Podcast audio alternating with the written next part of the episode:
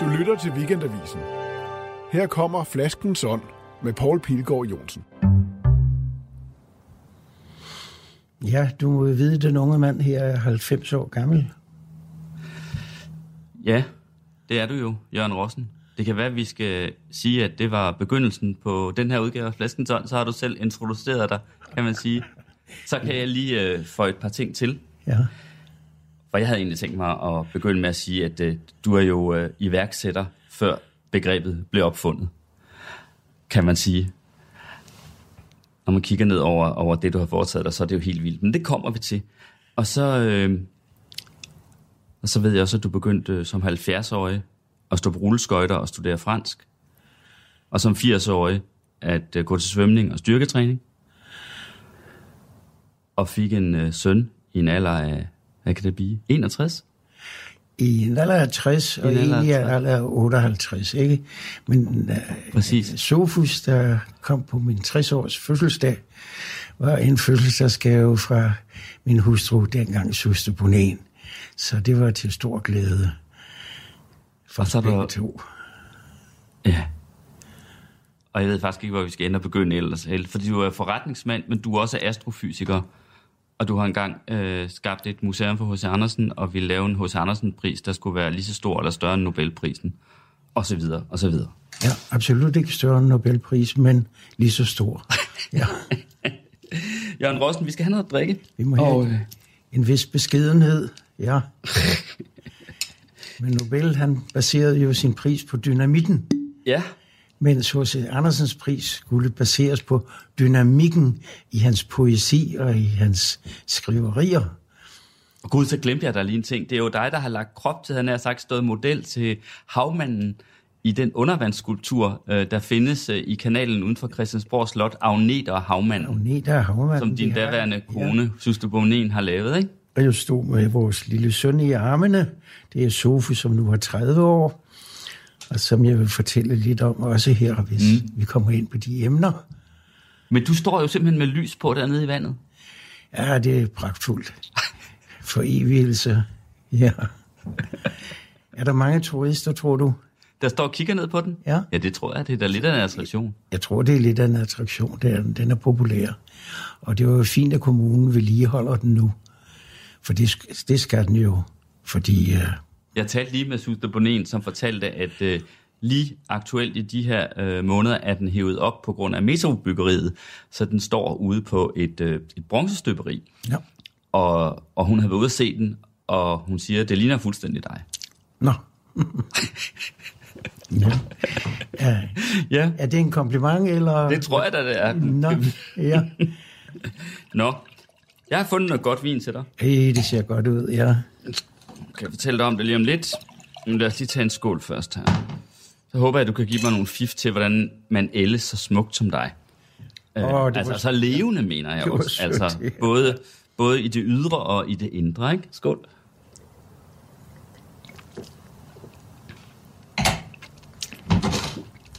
Og det er en Bordeaux. Det er det. Ja. Det er. Den hedder Pavillon de Léoville Poyferré. Og det er simpelthen det, man kalder anden vinen til det meget berømte øh, slot i Saint-Julien i Bordeaux, der hedder Léoville Poyferré. Og, og det er jo egentlig sådan en... Øh, de koster jo rigtig meget. Det er jo desværre helt ulidelige høje priser, ja. Der er blevet på, på de berømte øh, kry øh, Bordeaux og også Bourgogne, ja. Og så videre. Men altså et lille fif er jo, at øh, man nogle gange kan finde nogle virkelig gode køb, hvis man går hen og køber øh, de pågældende slottes anden vin. Aha. Og det er den her lige præcis. Og en anden vin, det er jo... Det kan være flere ting. Altså tit vil det jo være, hvis man nu har høstet øh, alt druematerialet, og så har man puttet øh, smagt på det, og så vælger man selvfølgelig det allerbedste ud til det der hovedvinen, topvinen. Ja. Og så det, man ikke synes helt lever op til den standard, det bruger man så i en anden vin. Men derfor kan det jo stadig godt være rigtig godt. Det er superb, denne her. Andre gange kan det jo være, fordi man, øh, man skal jo sådan med årtiers mellemrum nogle gange nyplante markerne, og, øh, og så ved man jo, at, øh, at druemosten er bedst fra gamle, fra gamle vinstokke, så kan det være, at man bruger mosten fra de nyere vinstokke, sådan til en anden vin. Jeg har været men, det, men prøv at høre, sagen er jo, det, bliver st- det er stadig den samme ejendom. Ja. Det ligger det samme sted i verden, om så ja, må sige. Terroret er det samme. Klimaet mikroklimaet er det samme. Ikke bare på marken, men noget, som mange måske ikke ved, betyder rigtig meget, men mikroklimaet nede i kælderne. Altså, det er jo, det, det er jo derfor, at for eksempel i sådan nogle Bourgogne-huse, hvor man typisk måske laver mange forskellige vine fra forskellige steder i Bourgogne, men man kan have marker rundt omkring i hele Bourgogne. Alligevel så har de ligesom en slags signatur, altså man kan genkende stilen, selvom det er vidt ja. forskellige vin, og det er blandt andet på grund af det der mikroklima, ja. som er nede i kælderne. Ja, vel, ja. Altså de der svampe, der nu er, og hvad der nu måtte være, og alt muligt. Mikroorganismer, øhm, ja. Og, og derfor, øh, det gælder sådan set også de her anden vine, der, der kommer fra, øh, fra slotten i Bordeaux, at, øh, at der er rigtig god køb. Jeg synes, det her det er et, et virkelig dejlig vin, og jeg har Fabelagt. fået den ned Fabelagt. fra... Jeg har fået den ned fra et firma, der hedder Greenwood, Aha. Greenwood øh, der ligger i Københavns indre by, og de har faktisk gjort det til lidt af en specialitet, netop at købe, opkøbe anden vine. Ja. Lige præcis. Jeg ved meget i området, skal jeg lige fortælle dig, i det jeg kom øh, i begyndelsen af min interesse for det franske, fik en opgave i Bordeaux-området at sælge et slot. Ja. Og det tog jeg på mig med glæde, fordi så skulle jeg jo anvende mit fransk og tale fransk. Jeg var meget ofte i Bordeaux og ude omkring i området møde forskellige slotsejere og slotte og så videre. Vi fik jo dejlig vin hver gang, det skal jeg indrømme. Men øh, det var kineserne på det tidspunkt, der opkøbte slotte rundt omkring i Frankrig. Hvorfor havde du fået opgaven med at sælge et slot? Ja, det var en dansker eller en dansk gruppe, der var blevet træt af det. Og vi lagde med det, ikke? Men okay, det at finde en køber i Norden, det er ikke lige sagen. Så det skulle nok have været i Kina, at jeg havde søgt ja. interesse. Men der har vi jo allerede fået lidt indtryk af, hvad du egentlig så også har, øh, har tjent dine penge ved, nemlig ved ejendomshandel for eksempel, ikke? Ved ejendomshandel. Formidle. Ja, det er korrekt. Jeg tog til U S A som ung mand, emigrerede og blev amerikansk statsborger igennem næsten tredive år og fik pas og det hele. Men var så heldig, at jeg undgik Vietnamkrigen. Og det holdt hårdt. Fordi en ung mand, der kommer til landet, han skal ud og tjene landet, ikke? Jo. Så der var båndoptager på, og højttalere eller mikrofoner, ligesom vi har nu. Og der skulle du udtale dig om alt og din dårlige samvittighed ved at gå i krig. Og meget for mit vedkommende hang på det sjette bud. Du må ikke slå ihjel. Og Bibelen, selvom jeg ikke er så troende mere, men dengang var det altså vigtigt at være troende og ikke ville slå ihjel. Jeg undgik at komme til Vietnam. Til gengæld så har jeg læst, at du var i Cuba under revolutionen, ja, da Fidel Castro ja, det er helt tog rigtigt. magten. Det har været, nu kan jeg ikke lige huske, om det var nioghalvtreds eller otteoghalvtreds, han kom til. Men jeg var der året før, og på den fabrik, hvor jeg arbejdede, der var det jo så uheldigt en morgen, jeg kommer der klokken otte, der ligger en ung mand øh, død, skudt, og han har været en del af modstandsbevægelsen mod Batista, så på den daværende præsident. Og Fidel Castro var oppe i bjergene med sin modstandsbevægelse, og der kom så et halvt år senere. Det var en spændende tid i Cuba, i Havana. Det var det. Jeg husker, da jeg stod på gaden og skulle have mig en lille cafecito, en lille sort kaffe.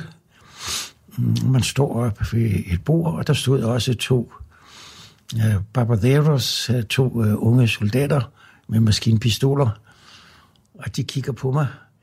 Høj ung mand, højere end de er, og så siger de, ah, gringo, han er amerikaner. Så tænkte jeg, hvad fanden går du nu? No soy gringo. Que, que eres? Soy ruski. Ah, Ablas algoruskis. Altså, hvad, hvad sagde de på dansk? De sagde, hvad er du? Du er jo gringo-amerikaner. Nej, det er jeg ikke. Jeg er russer. Fandt jeg på at sige, og så sagde de, kunne hjælpe mig hjem, så tal lidt russisk. Og så begyndte jeg at plapre løst på dansk, og det var de så tilfredse med. Ah, amigo. Så var vi venner ikke. Ja, uden at der skete noget, ja. Skøn historie. Skål, Jørgen Rossen. Jeg glemte, at få sagt, at du også er astrofysiker.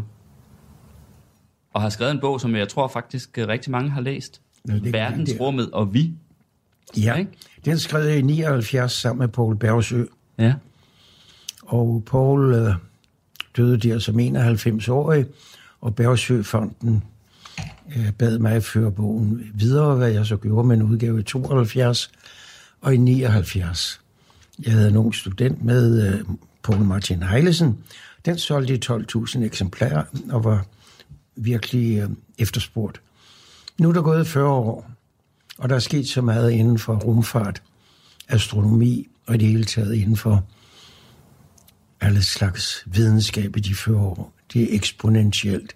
Så jeg synes, jeg ville skrive den igen og forlænge bogen, men det blev en helt ny bog. Og den er lige kommet her til min halvfems-års fødselsdag. Og omhandlede også det spørgsmål, er vi alene i verdensrummet?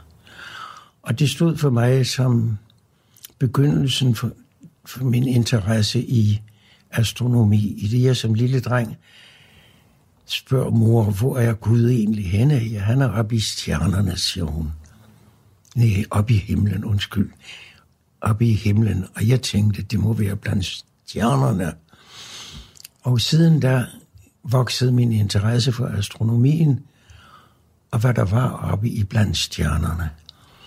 Og da jeg blev træt i New York af mit arbejde med uh, inden for levnedsmiddelbranchen, det begyndte at kede mig lidt, så tænkte jeg, ungdomsdrømmen må tages frem igen. Du var jo interesseret i verdensrummet, i stjernerne. Så jeg meldte mig på Københavns Universitet, og havde på det tidspunkt sød kone Jane fra New York og to børn, Erik og Anita. Men jeg klarede det og læste i fem år og fik min øh, magisterkonferens på Niels Bohr Instituttet under professor Niels Strømgren. Lad mig egentlig høre, det der forretningstalent, som du så har haft, øh, det lød som om, det gik helt godt med salget af slottet der, men det er gået godt andre gange, ved jeg. På et tidspunkt havde du kontor oven på Palace Hotel, ikke? Det var, det var for Københavns ja. Rådhus. Ja. men men hvor, hvor, hvornår opdagede det? Altså, hvornår viste dit uh, forretningstalent så egentlig tidligst? Jamen, jeg har tidligt haft dette forretningstalent. Jeg havde en lille firma, da jeg var seksten år gammel. Og der må det, du da have gået i gymnasiet, eller? Der gik jeg i gymnasiet og havde en lille forretning, der hed Lisette. Lisette? Lisette. Hvad, hvad gik det ud på? Det var kosmetikpartikler. Øh, øh, artikler. artikler.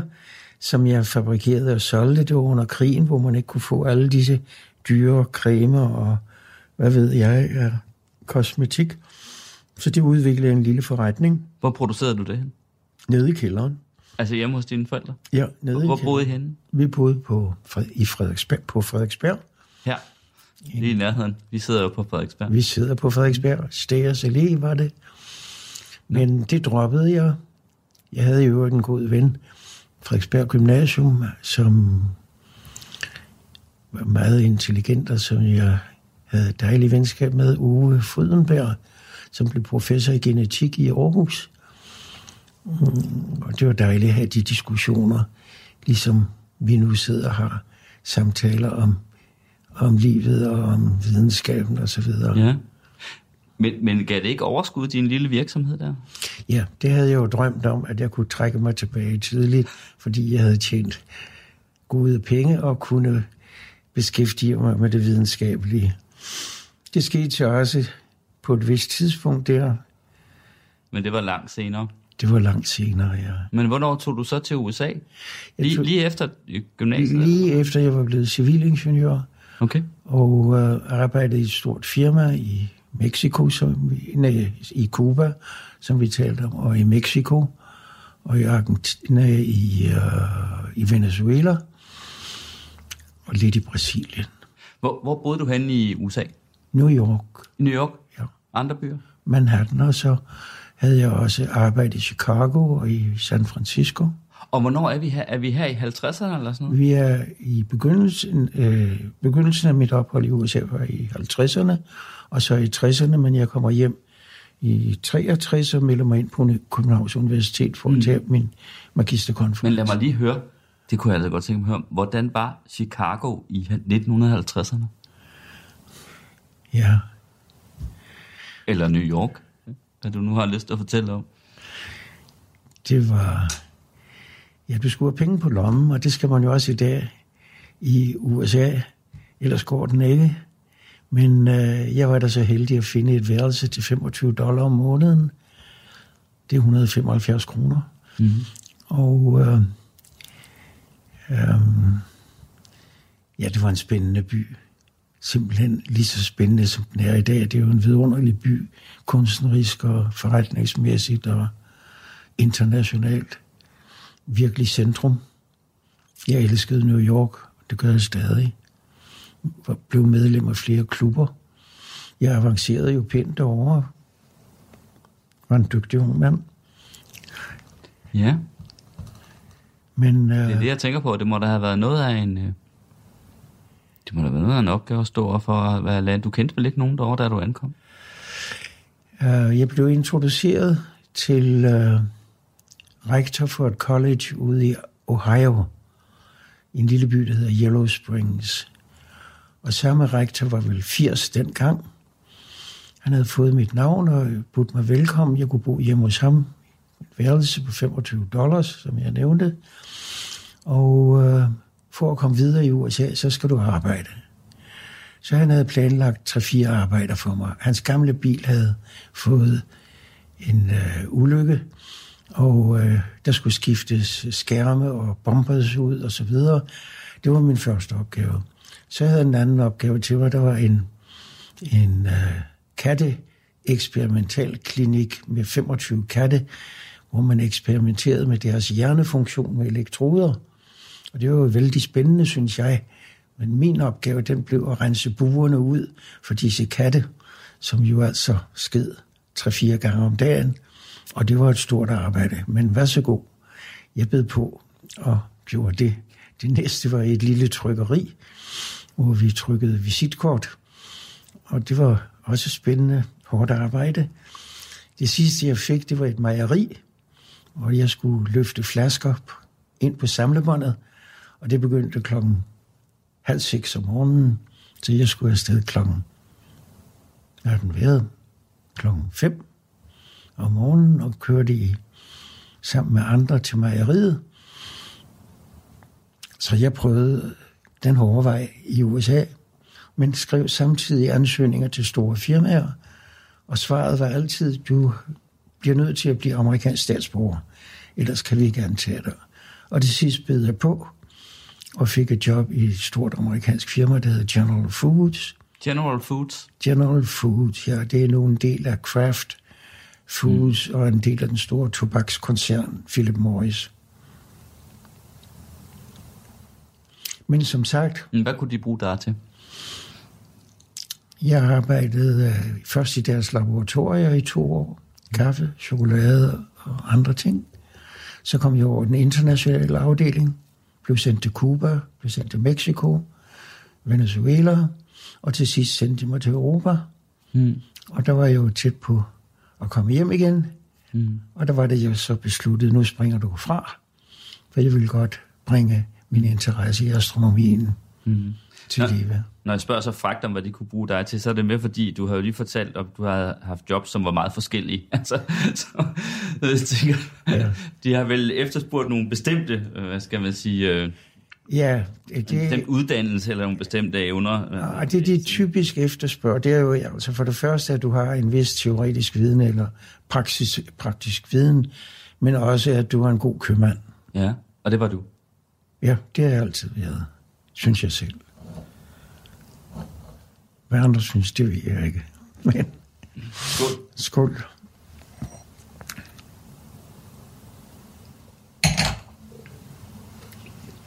Hvordan var du som, øh, som helt lille dreng?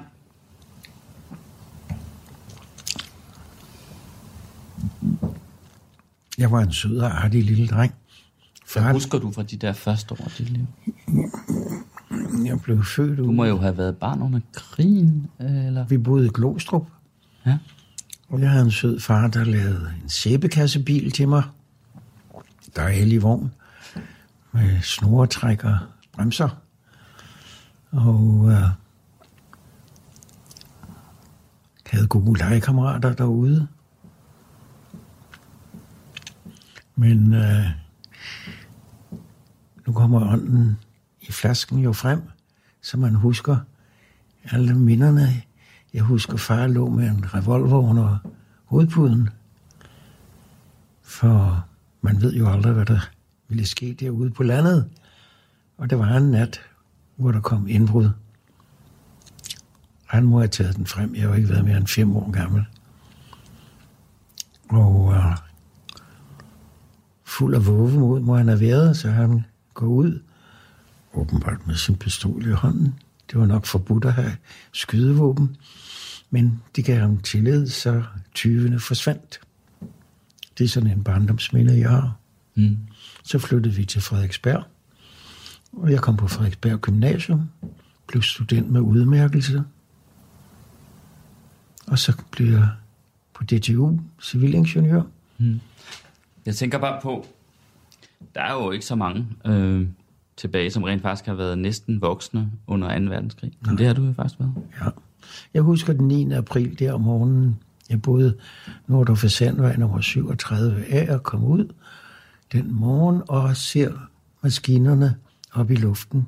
Tre, fire sorte flyvere, der brølede afsted. Og det var da spændende. Men jeg anede jo ikke, hvad der var. Men det var begyndelsen, niende april, ikke? Og det er jo, det er jo firs år siden. Hvad? Det er jo firs år siden. Ja, så godt som. I år, ikke? Er det det? enogfyrre. Nej, fyrre. Ja. niende april nitten fyrre, ikke? Ja, det er det. Må der firs år siden. Du skal have noget mere vin her.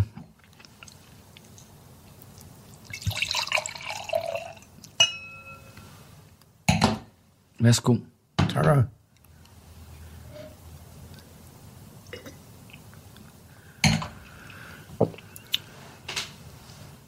Den der pris, som, øh, som du omgikkes med, med planer om at lave, som skulle være lige så stor som Nobelprisen, og hed H C. Andersen-prisen. Det er fordi, den blev jeg... aldrig til noget, vel? Nej, den blev ikke til noget.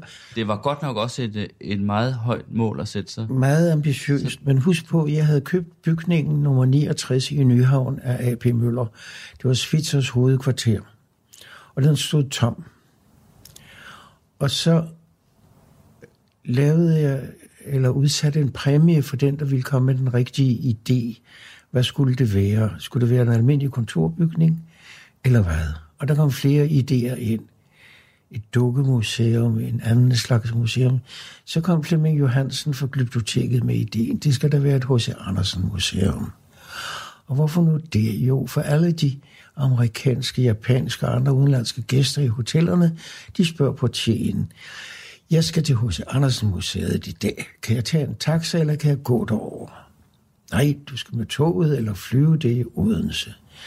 Så Flemming mente, at ideen var rigtig at lave et H C. Andersen-museum. Jeg havde udsat en præmie på hundrede tusind kroner for den, der kom med det. Det var meget i underholdbeværet. Ja, men altså... Bygge... Starten af firserne, eller hvordan? Det har været i øh, slutningen af firserne. Okay. Men bygningen kostede enogtyve millioner, så hundrede tusind for at få den mm. rigtige idé var jo vigtigt. Og det fik han også. Suste og jeg havde en middag med ham og hans kone, hvor han fik checken, og vi begyndte at bygge om for... Og det var altså dine private penge? Du stak det din check på hundrede tusind? Det var det, ja. ja. Jeg byggede om for tyve millioner, så det stod mig i rigtig mange penge. Men vi havde en femogtres tusind gæster det første år. Det var en virkelig succes. Men øh, desværre så skrevet jeg over for meget. Jeg byggede også hotel ude i Thailand. Phuket Island, jeg var blevet overtalt til at investere i et, et hotel der til en to hundrede og halvtreds værelser. Og øh, det kunne man ikke vide, men øh, den ledende dansker havde desværre fået en thai med i bestyrelsen, som var øh, mafia. Og det ødelagde det hele for ham og for os, der var partner i det. Så jeg måtte lukke H C. Andersen-museet og tabte totalt halvtreds millioner. Ja, du måtte lukke museet, men måske skal vi vende tilbage til det, men jeg er alligevel nysgerrig med det med prisen, ja. Altså som skulle være så eksorbitant stor, ikke? Jo, øhm. fordi ideen voksede omkring H C. Andersen-museet, og min gode svenske ven Sam Nielsen siger, at du skal møde Nobelstiftelsens ledelse, og det var baron Stig Rammel, som var chef for Nobelstyrelsen i Stockholm. Ja. Og han kommer ned til København, jeg inviterede ham ned, Og han ser museet, der er imponeret, og så siger han, Jørgen, jeg er mycket förvånad, hvorfor ni inte har gjort det förut. Hvorfor I ikke stiftet en Nobelpris, en H C. Andersen-pris, før? Altså han var virkelig ærlig i sin øh, oprigtighed, at vi burde have en H C. Andersen-pris, ligesom de her Nobelprisen, der er baseret på dynamit. Ja, men, men, men når jeg vender tilbage til det så meget, Rossen, så er det fordi, jeg tænker, om der også er øh, alligevel et strejf af fantast over dig. Jamen, det er der da. Jeg får skøre idéer. Luftkasteller måske, nogle gange. Ja, luftkasteller, det kunne du sagtens sige, men...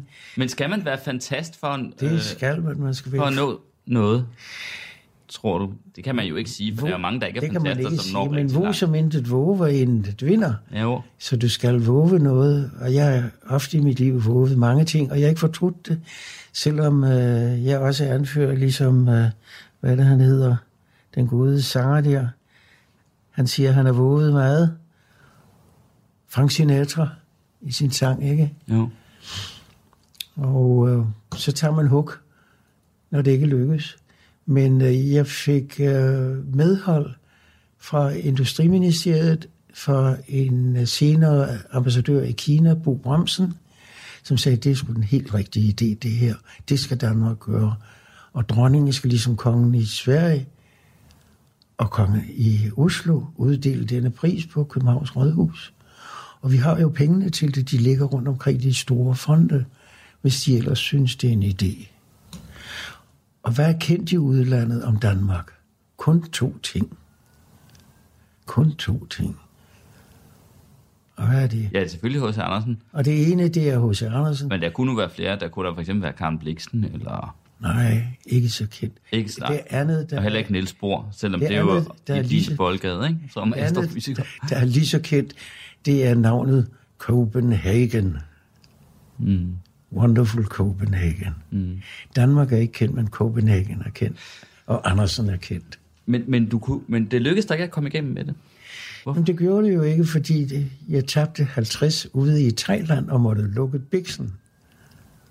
Og da H C. Andersen Museet røg, så røg også H C. Andersen min prisen, energi, eller idéerne om det. Min energi røg. Jeg blev skilt, og jeg skulle tage mig af børnene. Det var dejligt. Men altså, spirit, den røg lidt. Det gjorde den? Ja, det gjorde den. Fuldkommen. Så jeg rejste rundt omkring i verden med drengene, og oplevede opvæksten med mine to drenge. Fandt du nogensinde den spirit on igen? Den er så fundet igen nu. Specielt når jeg sidder over for sådan et spændende menneske som dig, der er interesseret i emnerne, ikke? Så får man the spirit igen. Men rent faktisk, øh, øh, synes jeg, jeg har læst, at du alligevel uddelte et par H C. Andersen-medaljer, ja, ikke? Ja, til Liza Minnelli, ja, og øh, Max von Sydow, ja, skuespilleren. Men jeg opkøbte alle Georg Jensens sølvmedaljer.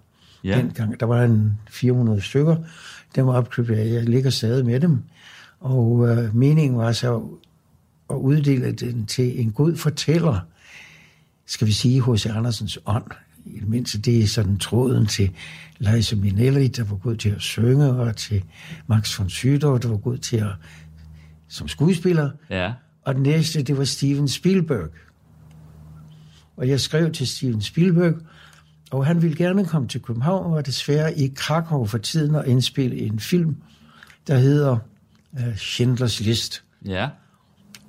Og så ville han gøre det en anden gang. Jeg har kontakt til ham igen.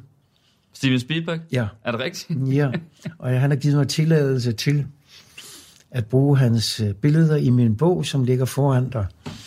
Og det er fra hans film. Altså den her e- verdensrummet og vi, ja, i den nye udgave, ja, er vi alene. Ja, det er fra E T-filmen, der kom i toogfirs. Og du vil se, der er et billede af... Der er han, E T Ja. Og el- drengen Elliot, ikke? E- og, ja, lige præcis. Du kan huske filmen. Lignagtigt.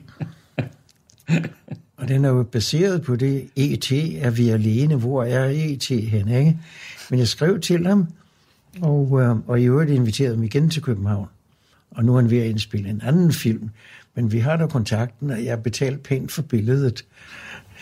Skål. Skål.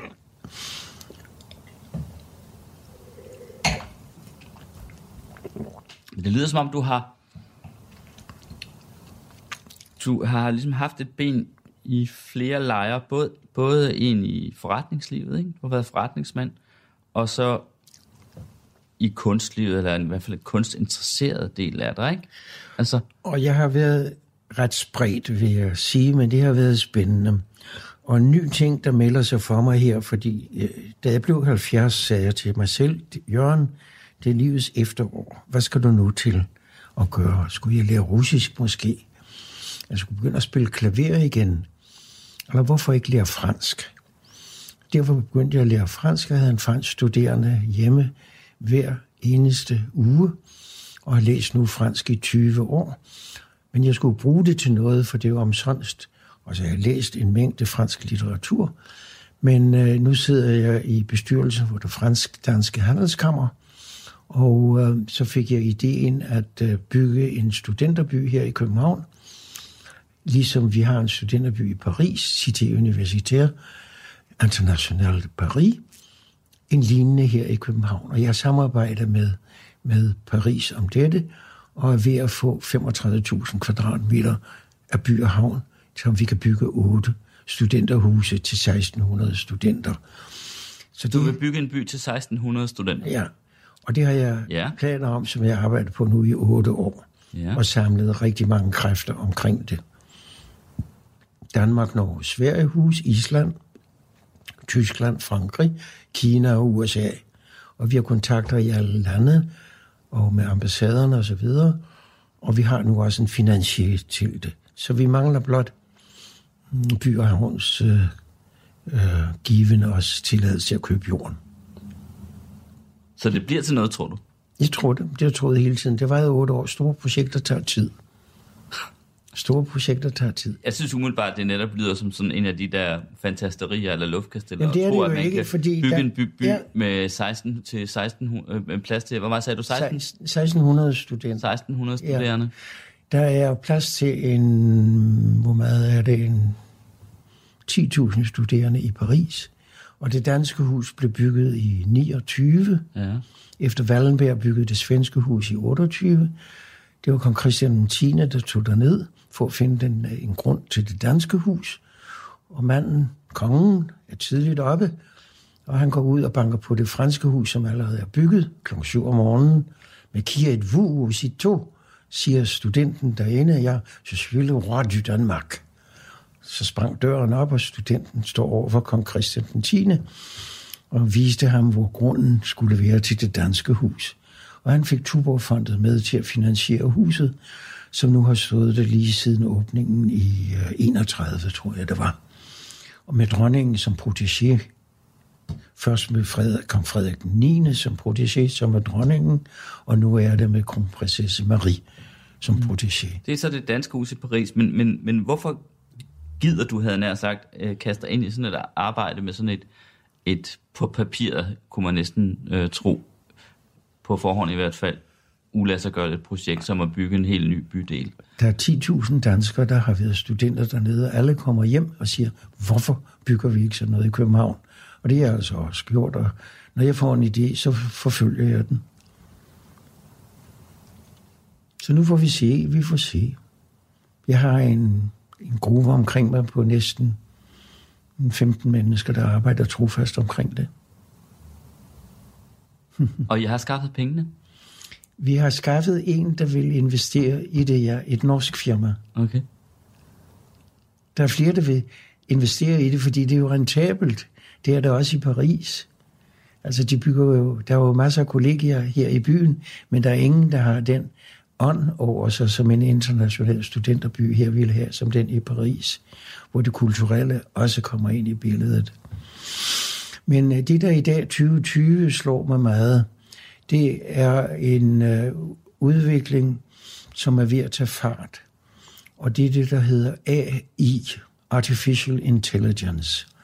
Og nu, hvor jeg har taget al den nye udvikling, der er inden for astronomien, op i den bog, der lige er udkommet, der slår det mig meget, at en anden begivenhed, som er ved at tage stærk fart, inden for videnskaben, det er Artificial Intelligence. Og det er noget, som er gået hurtigere, end man egentlig har regnet med. Du har selvkørende biler i dag. Du har maskiner, der kan oversætte sprog fra dansk til engelsk eller fra andre sprog frem og tilbage. Og du har recognition, genkendelse af ansigt, mm. af øjne, iris osv.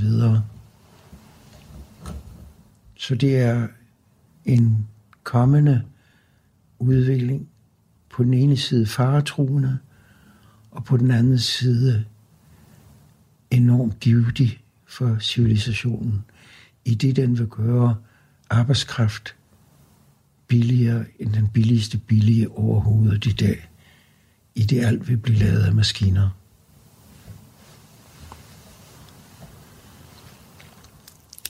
Så har journalister og pressen jo manet til advarsel, i det vi får disse dræbermaskiner, autonome dræbermaskiner, og vi ser film med den slags. Men det er det, vi skal være på vagt overfor, fordi udviklingen kan gå den positive retning og den negative retning. Mm. Så min søn, der er nu på tredive år, og jeg, vi har meldt os til et kursus på D T U, som begynder her i foråret tyve tyve, så vi begge to vil gå til. Et kursus i? I A I. I kunstig intelligens? Ja. Okay. Han er tredive, og jeg er halvfems. Værsgo. Er det ikke en vidunderlig gave for mig at kunne deltage? Det lyder da helt skønt. Helt skønt. Ja. Ja, det er det også. Jeg bliver lige lidt ved det der med ben i flere lejre, altså både forretningslivet og, og, og kunstlivet. Kunst og kultur. Har du aldrig haft lyst til at, hvad skal man sige, mest være én ting? Altså, øh, altså har du interesseret dig lige så meget for at gøre forretninger som for kunst og kultur, eller hvordan? Nej, altså forretninger har jeg kun haft lyst til, fordi det bringer mig støtte til at kunne gøre det videnskabelige. Altså det er pengene, som betyder noget. Jeg er ikke født ved lavene. Så jeg måtte selv måtte skaffe min, min, skabe min formue. Og det gjorde jeg der, da jeg var halvtreds år gammel, men taber desværre det hele beklageligt. Men sådan er skæbnen, men ikke herover den. Hvor mange var det, du tabte? halvtreds millioner. Og det var i nitten hundrede og... Det var i nitten hundrede... Ja, det var samtidig med, at vi blev skilt. I treoghalvfems, tror jeg, det var. Hvor meget svarer det til i dag, tror du? halvtreds millioner? Det svarer nok til det dobbelte, eller mere. Hvordan føltes det at tabe mere end hundrede millioner? Ja, det er jo ikke sjovt. Specielt når man gerne vil læse om alle de ting, jeg har talt om. Mm. Vel, så skal man ud og tjene penge igen. Så derfor arbejder jeg stadig. Jeg har planer om tre store byggeprojekter i København. Det holder også en vågen. Og har en ung mand, der arbejder sammen med mig. Strålende fyr. Men, men hører også, nogen vil jo gå helt ned. Og, og nogen vil jo gå helt ned op ja. På sådan en tur, og ikke orke forsøge at bygge op igen. Og en anden, som er gå helt ned. Eller gå til et druk. Eller... eller gå til et druk. Men en anden, som også gik helt ned, han hed Hansen. Og det varede ikke længe. Så kom han op igen og har skabt Ordrup Gårdssamlingen. Så der er flere måder at håndtere fjerskoen på. Nu kan jeg ikke huske hans fornavn, Samme Hansen. Men han er grundlæggeren af Ordrup Gårdssamlingen. Mm. Og der er dem, der har gået på mod, selvom det går galt. Du blev også skilt? Ja. Meget ærgerligt. Var det hårdere end at gå konkurs? Ja, begge to fulgte samtidig. Du skal ikke gå dybere ind på emnet. Det skal jeg ikke? Nej, det skal du ikke. Okay. Det lader jeg være med så. Ja, det kan vi komme ind på, når mikrofonen er slukket. Skål. Vi kunne jo også bare slukke den nu, jo, så faktisk. You are the boss. Yeah. You are the boss. Hvad er det, jeg siger? Der er tre ting, jeg altid har været bange for. Ja, hvad er det? Schæferhunde. heste og smukke kvinder. Ja, men jeg er kommet over det, det meste, men chefhundene er jeg stadig bange for. Tak for det, Jørgen Rossen. Okay. Jeg er sikker på, at både jeg, Paul Pilgaard, og også produceren Jakob Held, som har siddet og lyttet med, siger. Okay, tak. Podcasten er sponsoreret af Maxus, som netop er lanceret i Danmark med hundrede procent elektriske biler med moderne teknologi og højt udstyrsniveau. Find din forhandler på maxus bindestreg danmark punktum d k.